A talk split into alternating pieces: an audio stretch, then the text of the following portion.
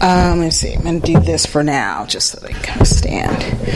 I so appreciate. Wow, look at the house. So many people here. Thank you so much. This is really fantastic.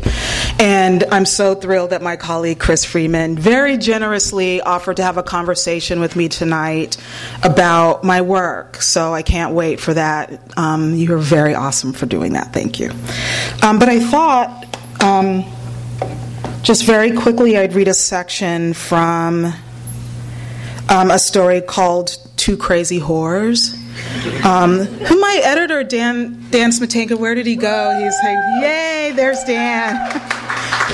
We were trying to come up for a story, uh, for a title, come, come up with a title for that uh, story, and that's Dan's title, Two Crazy Whores, and I love it. That was actually the subject line of the email.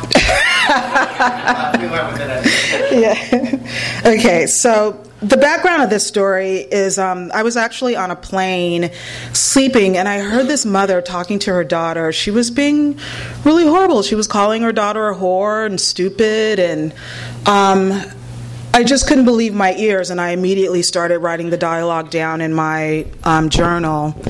And it got me thinking about why a mother would talk to her daughter that way, and how when we grow up we forget what it is to be a young adult or a kid, um, and why some parents might be motivated to be very hard on their kids. And I had one of those kind of strict families where I was like, what do you guys think I'm going to turn out to be? They were just like so hardcore about everything I did, and it was so relentless. And now I realize they were just trying to make sure that I turned out all right. And so I'm hoping that's what was going on with this mother. Um, so I'm starting in the middle of the story, which is the mother's flashback to when she was a child and getting into trouble, and it's something she's forgotten about her life. But um, hearing this, my glasses are all wanky. Hearing this mother talk to her daughter this way has taken her back. Just a short section. Um, she's she's gone. Um, she skipped school with a friend, and they are at their friend Kate, Crazy Kim's house, or Crazy Kate's house, and um, they're kind of in trouble. So she held her finger up to her lips, saying, without saying, "Shh, dude, if you moved, we're fucked." And Gabs had moved anyway, pulling his shoe out from under her, quiet, calm, and slow, like removing a card from a card house. They're hiding in a closet, um, just so you know. She adjusted her Coke bottle glasses, framed in heavy tortoiseshell. One eye looked tiny, one normal-sized, because the tiny eye had the thicker lens. She looked at Val for clues on what to do, because they were sitting in the closet in Crazy Kate's room, hiding out because Crazy Kate's dad was home. It was Crazy Kate's idea to come over after school and play records and raid the fridge. It seemed like a good idea in the moment, and they had walked to Crazy Kate's house, blowing big Bubble Yum bubbles and being as loud as they could in their quiet neighborhood. All the houses looked dark inside, the windows a collective of closed eyes, which gave the girls permission. But now they were stuck. Val and Gabs were not allowed to hang out because they were a bad influence, Crazy Kate's dad said. But their parents said that they were not to hang out with Crazy Kate because she was the bad influence, with her jeans so tight you could see her you-know-what, and her makeup just cakes of blue and green and purple, making her blue eyes so big they took up her whole face. She drank, too, and smoked pot and climbed out her window at night and fucked guys. Their parents didn't even know the half, but they still called her a crazy white girl. Valerie and Gabby loved her, though, because she was a badass and they weren't. Their leases were short. "You guys need a trip slip just to take a dump," Crazy Kate always said, pointing and laughing at them. "Your mama walked you to school every day," she always said. "And no, they don't," Gabby would say. "They drive us." But Crazy Kate's parents kept her on a short leash, too, especially her dad. Crazy Kate just chewed that leash up and leash up and shit on the carpet every time, she said. "My mom's an idiot," she would say. "She's so fucking blind, man. And don't even get me started on my dad. Don't talk to me about him." Her dad was the one that thought Gabby and Val were bad for Crazy Kate. In nineteen eighty-one, they were ruining the neighborhood just by being there. Their houses side by side, too much black in one place. They were scared, though. They weren't supposed to be there. One minute in the closet, and Val had already resolved to listen to her parents forever if she got out of this. If she had listened to them, she wouldn't be sitting in the dark smelling sour, dirty shoes and clothes. Through a crack in the, crack in the sliding glass door, or through the crack in the sliding door of the closet, Val could see amber sun streaming through the shutters of Crazy Kate's window, and dust swirled around in the light like a fairy tale. They had been hanging out, listening to music, laughing at Billy Squire singing "Stroke Me, Stroke Me," when Crazy Kate heard someone coming through the front door. "Get in the closet," she said, not even in a panic. She said it like it was the right thing to do for the moment, and they would be all right as long as Crazy Kate's dad didn't know they were there. "Don't say shit or come out until I tell you," Crazy Kate said. She took the comb out of her back pocket and ran it through her gray-looking feathered hair, and then pushed them in and slid the door closed. She left the room, and they heard muffled talk and then raises, voices coming from down the hall. "No, I'm not. I won't. I'm not going to." And then they heard, "Go to your room," and footsteps, but they could tell that it wasn't just Crazy Kate that was coming. Now Val and Gabs huddled together in the closet.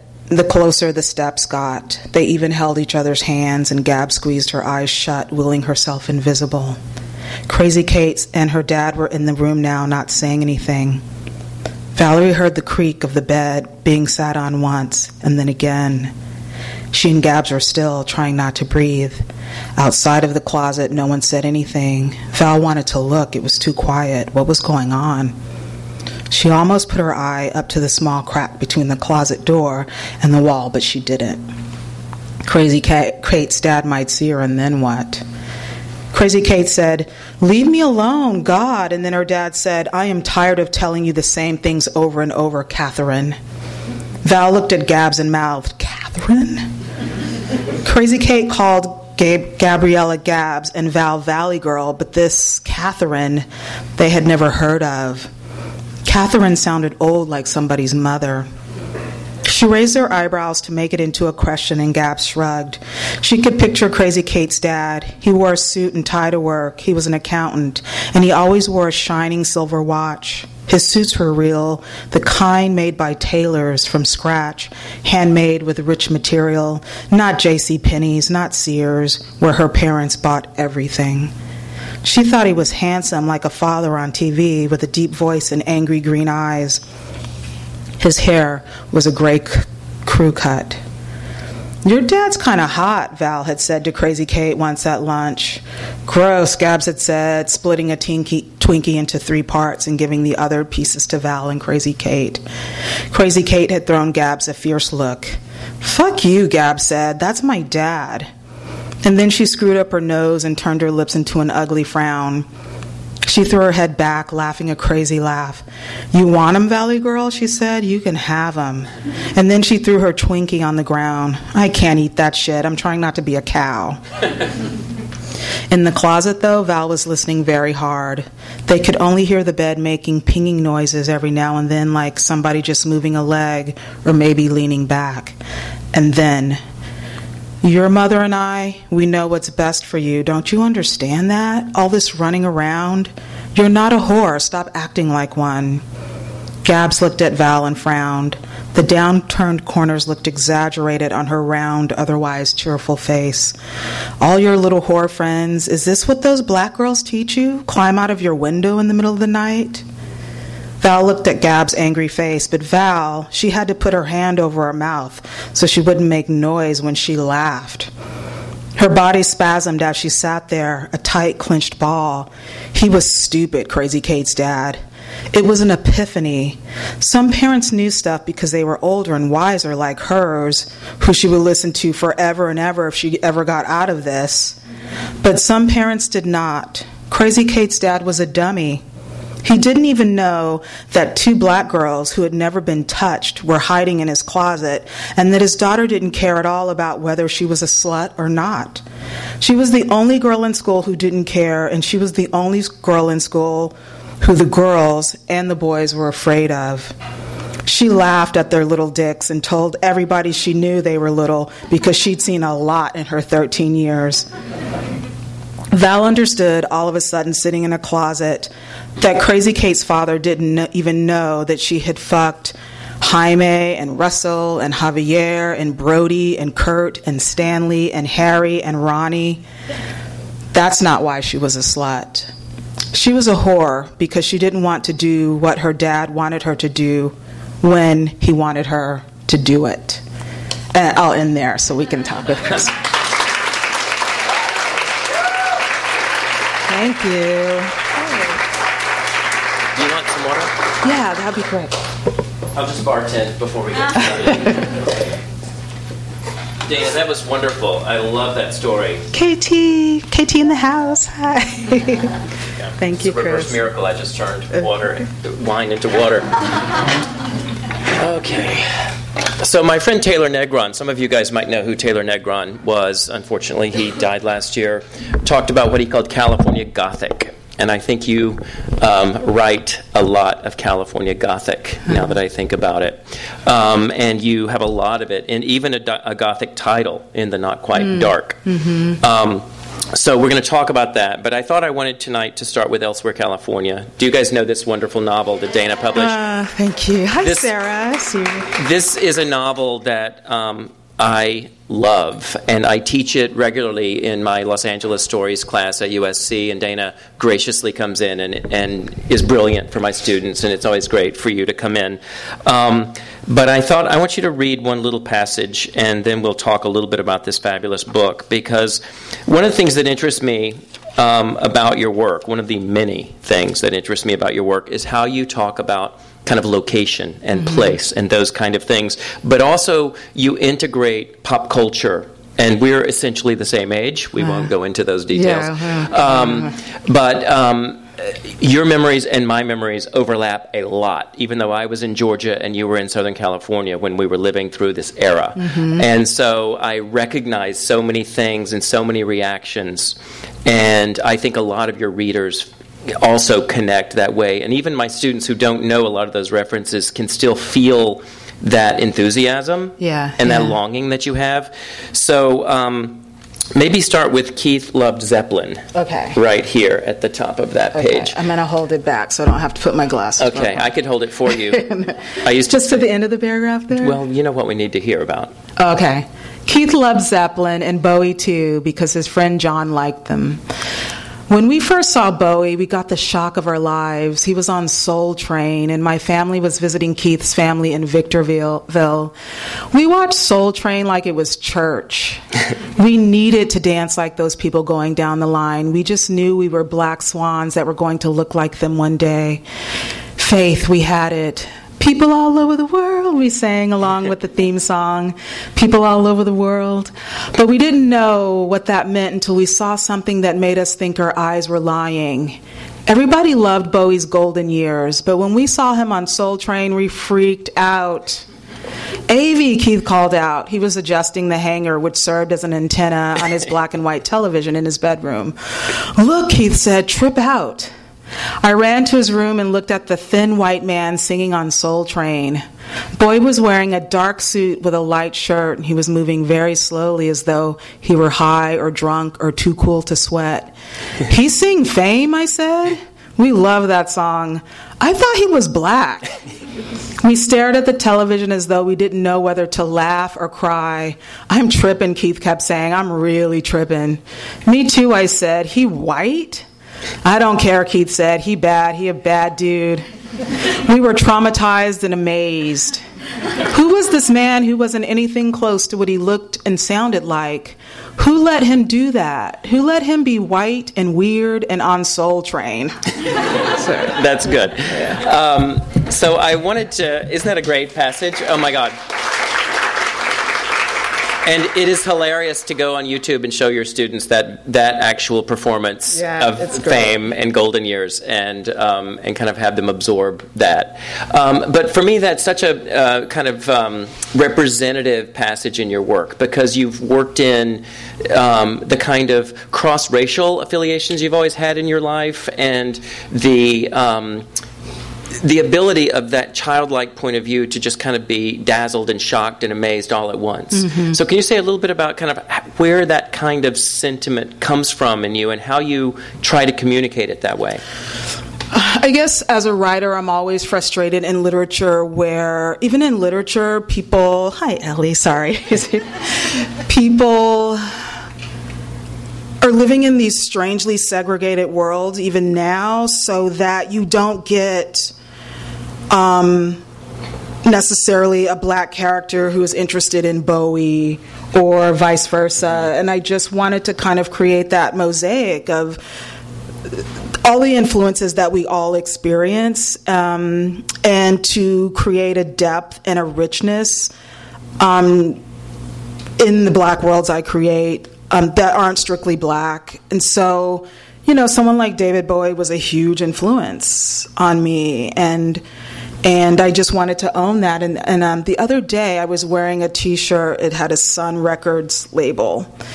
And someone, act, he actually, this man walked up to me and he said something like, "Do you even know who was on the Sun Records label?" Oh, dear. I know. And it was just, again, like trying to break through that kind of ignorance, just like as a black woman wearing a Sun label T-shirt, that I would know who, what Sun Records was, and, you know, who signed on that label and what music was stolen in order to be on that label. Right. right. Let's just get that right. straight too, right? Right. It ain't nothing um, but a hound dog. Yeah, exactly. And so, again, just like uh, uh, trying to complicate the identities on the page. We don't see that in fiction necessarily. So I wanted to do that. Okay. Yeah. Yeah, so, um, and and you introduced us to Keith in that passage, um, mm-hmm. and he is Avery's cousin. Yeah. And I want to look at one other short passage from this book about Keith as well, because um, part of also what's fascinating about Elsewhere, right, is Avery looks at Keith's life and recognizes that if a few things went differently, her life could have been more like Keith's mm. than hers turned out to be. And part of what's wonderful about Avery is watching her become an artist, right? Finding her voice and finding her um, kind of like the collage kind of thing that she works with. And I always think about, when I when I think about some of her, uh, some of what Avery does in this book, I think about that line in Missus Dalloway when she leaves the party. She's about to go back down, mm. and Wolf says, "She must assemble," yeah. which means get her shit together, right? She must pull herself back to the moment. And I think so much of what Avery's trying to do is assemble, mm-hmm. right? Assemble, mm-hmm. assemble. And so let me give you one. This is a really short little bit. Um, there's been a break-in at Avery and Massimo's house, and Avery's pretty sure that Keith probably did it. And Massimo wants to call the police, right? And yes. it's not a possible. It's not a possibility. Um, so just maybe from "He is sitting" just to the end of that page. Okay. Uh, he is sitting halfway in the kitchen, and I join him, setting myself on the cool tile of the floor. He lets me take his hand this time. "Massimo," I squeeze his hand. "I understand everything that you are saying to me, but listen to what you are asking me to do. You are asking me to put family in jail. You are asking me to pick up the phone, to stand back while you pick up the phone, and send Keith to jail. You are telling me that I have to put my cousin in jail. He will have put himself in jail. This is true, and this is not true. This is what Massimo cannot be made to understand unless I figure out a, ma- a way to make all the stories I have told him come together so that he can understand." So for me, there's a there's a kind of, I don't know, desperate faith, mm. if I can use a kind of oxymoron, right? That um, Avery ultimately believes she can get people to understand, but it's going to be very difficult. Mm-hmm. And I think that's, for me, such a metaphor for, for the work that you're trying to do. Right? Yeah, thanks. Thank you. So, and, and I think at the, the culmination scene in the book at the gallery, mm-hmm. and we've talked about this, when I was, re- you guys know that scene, right, where the nephew gets in trouble by the security guard, you know, mm-hmm. kind of racially profiled. I was reading that thinking, oh, please, oh, please don't fuck this up. Because I was afraid you were going to go one way with the ending, and you yeah. went the right way instead. Thank you. And I was so happy. I was so happy. Because it could go either way. Yeah. You know? Yeah. Um, but the whole idea of bringing everybody together at the end of the book, at the gallery, with the art, and with the sort of pieces that mm-hmm. that Avery's offering. And um, and you can see my brilliant segue into a collection of short stories, right? um, so just say a little bit more about how you think of your own kind of, the things you're trying to pull together to assemble for your for yourself and then for your audience. Yeah, I mean, part of the thing, the structure of Elsewhere California has that kind of collage-like feel to it. Um It has a dual narrative, and then it has a shifting voice, the more assimilated that Avery becomes. And then it's kind of told in just sections that are kind of quilt-like. I like to think of yeah. that yeah. that way. Um, because, again, I feel as though the way to tell a story about America or identity... Or Los Angeles. Or Los Angeles, mm-hmm. or... Blackness or girlhood. There's all these things I'm trying to talk about. Baseball in the book. Um, that you really just can't tell this in a straightforward narrative. You have to come at it in pieces, and you have to come at it at angles, and you have to put the pieces to, together to sort of layer the story. And so that's what I was trying to do in Elsewhere. And thank God Dan Dan was an amazing editor on the book. He saved me. Well, it's a difficult um, book in yeah. a lot of ways. Yeah, because I was trying to do a lot. There was even a hypnotherapy section that Dan was like, nah, nah stop. Hypnotherapy is taking it over the top. Well, so. You know, there's that magic thing that happens in writing, right? Yeah. Where you're, you know, it's like you're writing a book and you're thinking, I've got this, it's going, mm-hmm. I've got it. But you were pulling together a lot of stuff in Elsewhere, California. And I'll give a couple of examples. Like I mentioned Virginia Woolf. When you're reading Missus Dalloway, you know that Virginia Woolf is going to stick that landing. Mm. Like you just know she's got it. Isherwood in Single Man. He's totally in control. But Joan Didion and Play It As It Lays, she says, you know, I didn't know what the hell I was doing. Yeah, I'm more of that school. Yeah. Right? Yeah. But there's that sense at a certain point of feeling like, okay, this is this is it, right? You have put the pieces out there, they're in the right order, and you can kind of slight, kind of quietly yeah, leave yeah, the room. Yeah. And I felt that. I felt... Um, it was funny, the way it was, ri- it was written, and it was not linear. So I would write Avery at forty, and then the next day write her at nine, and then write her some other... like. So the voices were always different, too, so that was really hard because she sounds different at forty than she does when she's nine. And so it was very schizophrenic. Like every day I was just writing a different voice in mm-hmm. a different place, and she was in different classes. And so you had to keep going out, going into it and coming out of it and yeah. going and sort yeah. of find it. And Dan, I think, really helped you yeah, understand shape, your own book in a, yeah, in a certain shape, way. Yeah. yeah. Um, I just, last week, have been teaching The Color Purple. First time I've reread it in a dozen years. And there's a certain point when you get toward the end of that. Because when you're in Africa with Nettie and Alice, yeah. you're like, is she gonna, what the yeah, hell is what's she doing? She doing? Yeah. But at a certain point, you realize she, Alice knows the ending. Yeah. And she just... she brings it home, you know, in this beautiful way, and it holds up. I was so happy to see how well it held up. It held up, and I feel the same way with Elsewhere. On rereading, there are all those little details, and you go, "Oh, I didn't even notice that little nuance before." So it's a deeply layered story. Thank you. And yeah. the complexity holds up. It doesn't, even if you know everything about it, it still is has that richness. Thank you. Um, so let's go then to the new collection in the Not Quite Dark. Um, How is it for you to, uh, because this in- includes work over, what, about a decade?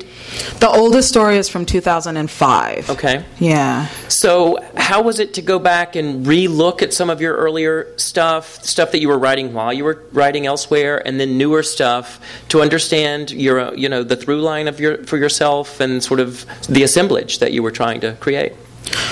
Well, it's funny. I wasn't trying to assemble it or create it in any way. I was just writing stories, and it's only after they're collected that you see these kind of themes that I'm obsessed with as a writer. Right. And so... Your métier. Yeah, I think they're, they, they're very disparate, different-seeming stories, but they're all talking a lot about history and place and um, a lot of class. I'm obsessed with mm-hmm. where people come from and where they end up.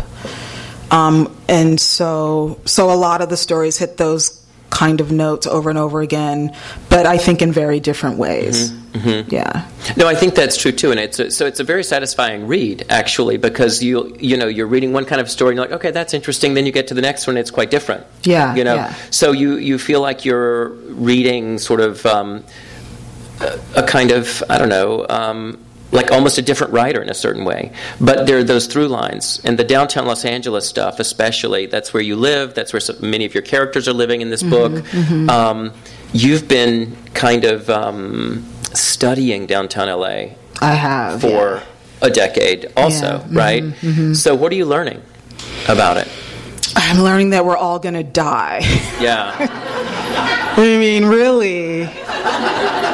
It's so scary. Just the the idea. My building's built in nineteen oh five by Henry Edward Huntington, and and it's a very old building, and so I'm very haunted on a daily basis yeah. by the age of the place and the history of the place and who used to live here there. And you know, I'm living there now, but a hundred years from now, I will not be. That building might not even be there. Right. So I'm constantly thinking about the passage of time and what it means to be um, in a line of history, what it means to be coming behind someone else um, and leaving something behind or being informed by the past. And so a lot of the stories have that, where people are just thinking about the past and, and the now and their place in it. Mm-hmm. And so I end with that story, the story of Biddy Mason, that's kind of a...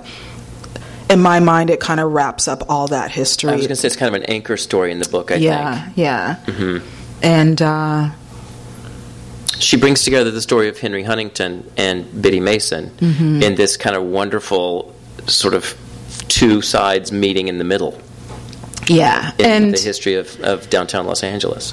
And I really, I just felt an obligation to get her story in this book. Um, if you don't know who she is, she was a philanthropist. She was owned by a Mormon slave master named Robert Smith. And um, so he was a Mormon, and he was told not to bring his slaves to California because slavery was illegal in California. But he, she walked behind a caravan from Mississippi to California, and she got here. And when she got here, she was like, yo, I don't have to be a slave right, anymore. Right. And so she um, went to court and earned her freedom. And and so her history is very invisible. And I was thinking about the other histories that are very prevalent, that we know the story, um, we think of well, L A. Huntington's name is all over everything. It's all over the place, right. yeah. And, um, and so she was a midwife, and she's... helped feed hungry people. And I was just thinking that idea of, you know, midwifery is one of those things that people don't think about, but she helped people into, into the world. The world. Yeah. And where are they? And where are their people? And it goes on and on. Mm. It's so interesting to me. Um, and Huntington's uncle told him that when he... He wanted to accept a job as a Pullman porter for like two dollars a month or something. And his uncle told him, like, don't take the job. It'd be better if you worked for free. Um, and so I was trying to think about that. And, and Huntington the was the privilege a bit of, of a, working for free. Yeah, yeah, but Huntington also was a bit of a fuck up. Well, of course, yeah. I mean, maybe not of course. I don't think people knew that yeah. until I read that biography. Right. I don't think I quite. I right. quite. So but, how, you know, like Biddy Mason working for free as a slave right. is very right. different from your rich uncle right. telling you, don't, you don't have to work or, you know, work right. for free. We don't. Yeah. It's beneath you to work for two dollars. How was it to write historical fiction? Because you haven't done much of that, I don't think. No, I don't. I didn't think I liked it, but then... you know, how people who do research, you just get sucked in. Mm-hmm. And I really thought I hated research, but I read this really boring Huntington biography by James Thorpe, and it was like eight hundred pages. And it was just all, he was a pillar of society. It was all that. But then there were all these weird things that that were just glossed over that were amazing. Right. Like, I screwed up five businesses before I finally landed on the thing that made me rich in California, mm-hmm. which was just, I was like, oh my God, that's amazing. Mm-hmm. And, um, so I guess, I again, it's back to the hidden history, which I was really fascinated yeah. with, not the history that was just kind of and the layers and layers and layers of that, too, yeah, it was right? really fascinating. Because mm-hmm. yeah. you have to peel back a lot of layers on Huntington to get to that. Mm-hmm. Those truths, those yeah. little side stories, mm-hmm, right? Mm-hmm. And if you think about the privilege of somebody who can fall and land softly and fall and land softly over and over again, Biddy never had a chance to do that. No, right? She had one chance and she nailed it. Yeah, hello. Yeah. Yeah. And so it's a really, and, and it's kind of a surprising story when you get to the end of the book and suddenly you're kind of in the nineteenth century, you mm-hmm, know, mm-hmm. and you're thinking, and you recognize these names and you realize, okay, this is... This is actually some information here and some and some history that's, um, you know, it's like parallel. I mean, it's he's a railroad guy. They're parallel yeah, exactly. lines, you know. Exactly. Um, yeah. And yet they're part of that American fabric and that Los Angeles fabric. Yeah. And just the idea, you know, again, I I take the train everywhere. And so the story ends in the now. And I just was trying to tie all that together, just like... Living downtown, living in a building that he built, um, being connected to this slave as an African-American woman, just all of that richness of like how we're all connected and how history is trying to tell us that we're not, really. Mm-hmm. Um, and so I just wanted to bring us all together. How history and how current events are trying to tell us that we're, that not, we're not. Right. One right. of the things we talked about in, in my gender studies class last week is this idea of the way the term identity politics is now being used by the right mm-hmm. uh, as a thing that divides us, you know, yeah. instead of as a thing that identifies us, absolutely, right? Yeah. Um, and so it's so interesting the way that the the kind of language of things that we thought were terms that were helping us understand our lives are being used to obfuscate and confuse pe- people. Absolutely. You know, and manipulate. Um, yeah. And so it's interesting that you um, are using that history in a very non-polemical way to just kind of look at these two lives. You yeah, know? yeah. I mean, I hope I'm not. It's like a recuperation. Little... No, it's like more of a recuperation thing, right? Like this is a ghost of downtown L A, but it's also a ghost of America. Absolutely, Biddy, that is. Yeah, that's exactly what I was trying to do. And then in the other stories, um, there are a lot of male, black male characters in my collection, and in some ways, I was trying to insert that story in literature too, because I feel as though most days if you have African American male characters in literature, they're pathologized in this way where they just can't be a dude having a beer, mm-hmm. going to the movies. It's got to be about all this other stuff. And so I have characters who are just guys trying to live their lives who happen to be black. And that's part of the project too, is to just have... just folks in literature as real people and real characters that aren't just sort of walk-in spice for other kinds of stories, because that was usually what happens in fiction is like, right. there's a black guy or there's mm-hmm. an Asian person, mm-hmm. and then you get on with the like this white person story. Right, yeah. And so I wanted to have that kind of presence be very matter-of-fact, mm-hmm. so that oftentimes a story isn't about race at all, but we've got... these people in the stories well, living the Libera- in California. The Liberace Museum, I think, is a, a very interesting example of that, too. Mm-hmm. Right? Mm-hmm. Um, the, the ra- it's a biracial couple who yeah. are on a road trip. Yeah. Right? Yeah. And there's all this consciousness about, like, is this woman making me wait too much? Yeah, you know? yeah, yeah, yeah. I'm like, Didn't, wasn't I here before those people were here? You know, yeah. and the, bo- the, the boyfriend, they're not... No, your boyfriend, yeah. They're, doesn't really see it. No, yeah. Right? And then the character starts thinking, well, am I being overly sensitive? Yeah. Yeah, the Liberace Museum is... Um, I'm fascinated with museums, and I got to go to the Liberace Museum in Vegas before it closed. And it was like, it was really amazing and touching and, and tacky. but really touching. Kind of like him. Yeah, and just this. I remember the woman giving us the tour was still. It was back in two thousand one, just telling us that Liberace hadn't gotten married because he hadn't found the right woman. And, and he looked uh, long and hard for that too. Let me tell yeah. you. But but the point of the story is this idea of how museums, ironically, obfuscate that history. And so, for instance, um, I took issue, there's the, the Civil Rights Institute in Alabama, um, and it's just this really lame, to me, it's a lame museum. It's like, there's like Martin Luther King, and then there are We Shall Overcome. It has and that great like, fountain thing, though, and there's, yeah, in the front that is kind of awesome. But, but it kind of um, just erases the horror. Right. Of what actually took place. It's like a plantation tour. Yeah. Like, hmm. And okay. so, yeah. yeah. And so the Liberace Museum, actually, I was feeling all these feelings for him because I was just thinking, oh, the lie he was living as a gay man mm-hmm. was so fascinating to me. And this museum actually, while they're trying to cover it up, I can really feel his identity and his mm-hmm. gayness in right. this museum. It was really fascinating. Mm-hmm. And so... It's like the truth is right in front of you. Exactly, right? exactly. So in the Liberace Museum, I'm trying to get, you know, this idea is that this couple isn't quite talking about the things mm-hmm. they need to talk about. Right. And the Liberace Museum is a catalyst for a, an opportunity to get there and talk about um, race and what's identity, really going on. And identity, identity in yeah. general, and people's perceptions of you and your public and private yeah. selves. Yeah. Um, Because yeah, and so there's a scene in the restaurant. It's like rainforest. Have you been to Vegas? It's like this, like you're in this rainforest waiting for your burger or something.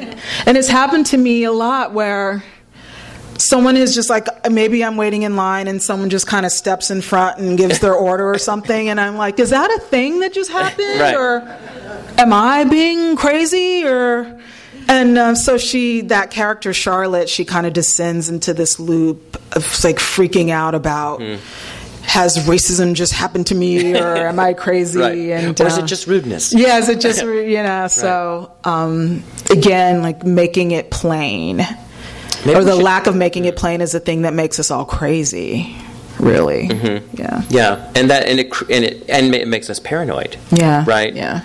Um, and that's, uh, And certainly, in a certain way, a, a public figure like Liberace lived a paranoid, yeah, an utterly paranoid life, right? Yeah. Um, if you guys have so, not seen that H B O, oh my movie, God, it's amazing. Michael Douglas when that with the toupee yeah. off, oh my God, oh. I love it so much. And yeah. Rob Lowe, you guys have to see Rob Lowe playing the plastic surgeon. His head so much Botox, his face won't move, um, and can barely open his eyes. Yeah. It is hilarious.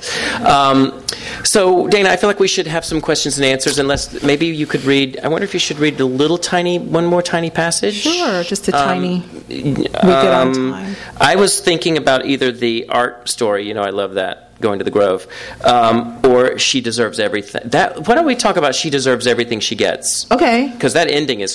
You could read that ending and...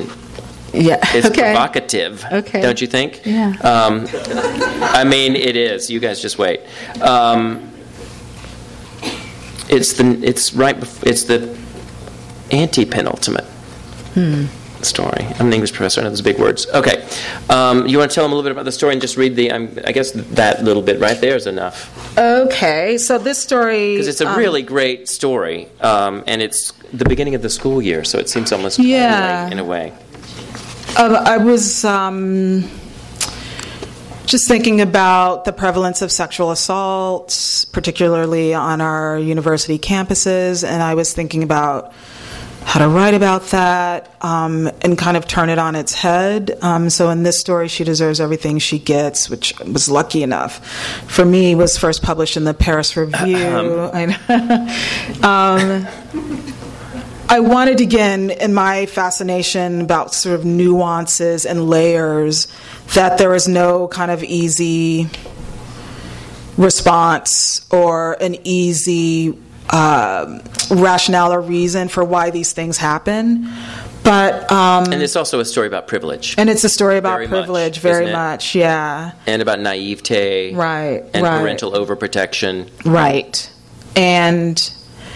So I'm not sure how to co- give this last paragraph the context. They've been talking but... about she's getting ready to go away to college. Yeah, so everybody's yeah. talking about how to protect yourself and don't be stupid and don't drink too much and all that. Right, right. And so, and my narrator, um, not to give the story away, she had invited her girlfriend to college. They're both poor girls, and one of them gets to go to college and the other doesn't. So she says, come to campus. These Colombians are coming and they're really hot, and I'm totally going to take care of you. It's going to be great.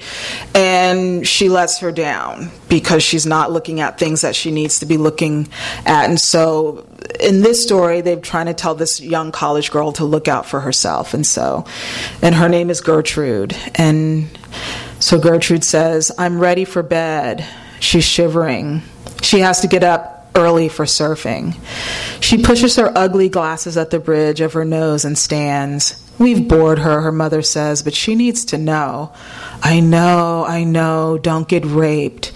And then she hugs each of us, me last. I grab her by the wrist as she turns to go, and she looks down at my brown hand. I say, I hope you were listening to your parents. I mean, really, really listening. I was, Gertrude says. Don't I always? Her lip curls up in one corner. corner. Smiling back at her, I think, you little bitch, you're not as simple as we think you are. Good for you. Then her face goes solemn again, wide-eyed and innocent. She walks into the house and up the stairs into a room that is all white with billowy curtains. I just love that ending. It's just you. you little Thank you. bitch. Thank you. Thanks, Chris. Thank you. So, um, Professor, um, can you... make me understand psychological realism, noir, Ooh. California Gothic. How, oh, how fun. do you see things stack up? Um, well, Professor One, Professor Two, we can both answer that. Um, I was actually, I'm glad you asked that because I was thinking about the relationship between realism and reality, right? Um, and, there, and I teach, we're going to be reading this later in the semester, uh, in my contemporary prose class, I teach an essay by James Wood. Is that his name? Wood or Woods? Wood, right? Wood, um, who... writes about, he published a book about realism recently, and he talks about how, you know, in a novel you would never be allowed, and Dan can probably back this up, to have like two main characters have the same name. But like in reality, that happens, right? Mm-hmm. So there's this reality that's exterior to literature, and then there's the realism that looks, you know, that's about credibility and that kind of stuff.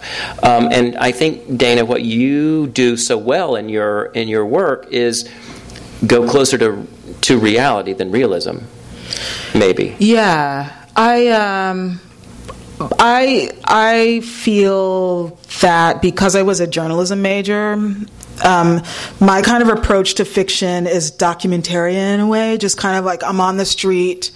Something's going down, let me sort of note and take right. note and make sure, and let me hear the dialogue, let me kind of pay attention to how someone's standing. Mm-hmm. And so I feel as though my fiction does have that. I'm always sort of going for that kind of realism in my... Well, and The Color Purple actually brings up another right aspect of that too, because there are parts of that book that are very mystical.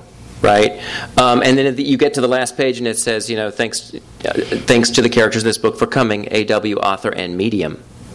And you're like, okay. Like, okay. Um, but there's a lot of psychological truth about relationships and power and poverty and love and all that stuff in the book, you know. Mm-hmm. So I think the psychological part of it is also really interesting because you can veer pretty far from reality or realism and still stay within the realm of psychological truth, mm-hmm, right? Mm-hmm. Um, and so now, as you were reading that last passage, um, I was thinking about Avery and her parents. Right. So, because it's a big, th- as you said, what were your parents afraid you were going to become? Oh, you know, like um, a hooker. I don't know what they. That's yeah. clearly, um, you know, a theme that runs through a lot of that idea of authority and yeah, of yeah. the previous generation trying to teach mm-hmm. the next generation and how futile maybe that is ultimately because yeah. you are going to become your own person. And right. also too, I just I love writing kids as I remember kids and as I know them to be, which is not so innocent and the people get into stuff when you're young. Like you, you're, you're right. Is that the Gothic term? Yes. Okay, the California Gothic. So I started with that term from my friend Taylor Negron. Taylor was a comedian and um, really brilliant artist, actor, the pizza delivery guy from um, mm-hmm. from um, uh, Ridge, uh, Fast Times at Ridgemont High. Yeah. Um, credited as Taylor Negron as himself, and he was nobody when he did that movie. um, but Amy Heckerling and he had a little joke going.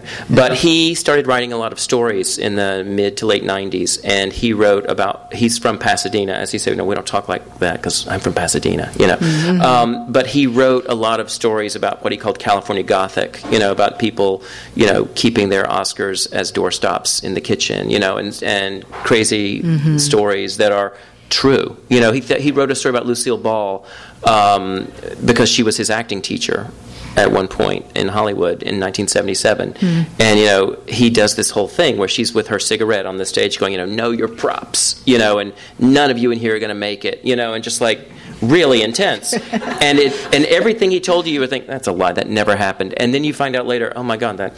Like, that really did happen, you know? Yeah, I remember someone read an early draft of Elsewhere, and she said,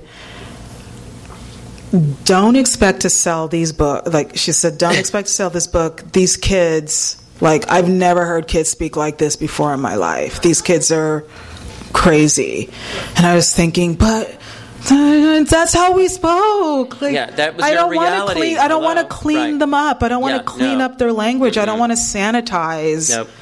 These and you people. Don't want to lampoon them either. And Alice Walker had the same issue using the vernacular for Seeley. Right, you know, and right. like what would Seeley talk like? Mm-hmm. And how does Nettie talk a little better? You know, mm-hmm, mm-hmm. Um, and people in the book try to get her to talk better later in the story. Right, you know? right. Um, and Alice Walker was very committed to Eatonton, Georgia. You know, yeah, and to her yeah. grandmother mm-hmm. and those and her people. Yeah, right. Yeah. Thank you, thank you for that. Um, How much time? Are we all right with time? Well, one or two more um, quick questions, and then we'll get to the important part. The wine and the cheese and the signings. So you can run home and read. So what makes California different than any... What makes California a character? Why Why do... Why are we looking at California right now? Why are the, and why are the best writers always looking at California? God, I don't even know if I can... I can tell you why I'm looking at California, but... Um, I mean, I'm born and raised here, and I find it endlessly fascinating, and I find it fascinating in ways that I think... I feel like I'm looking at California in ways that other writers aren't necessarily. Uh, I'm, I'm looking at it in a different way. Again...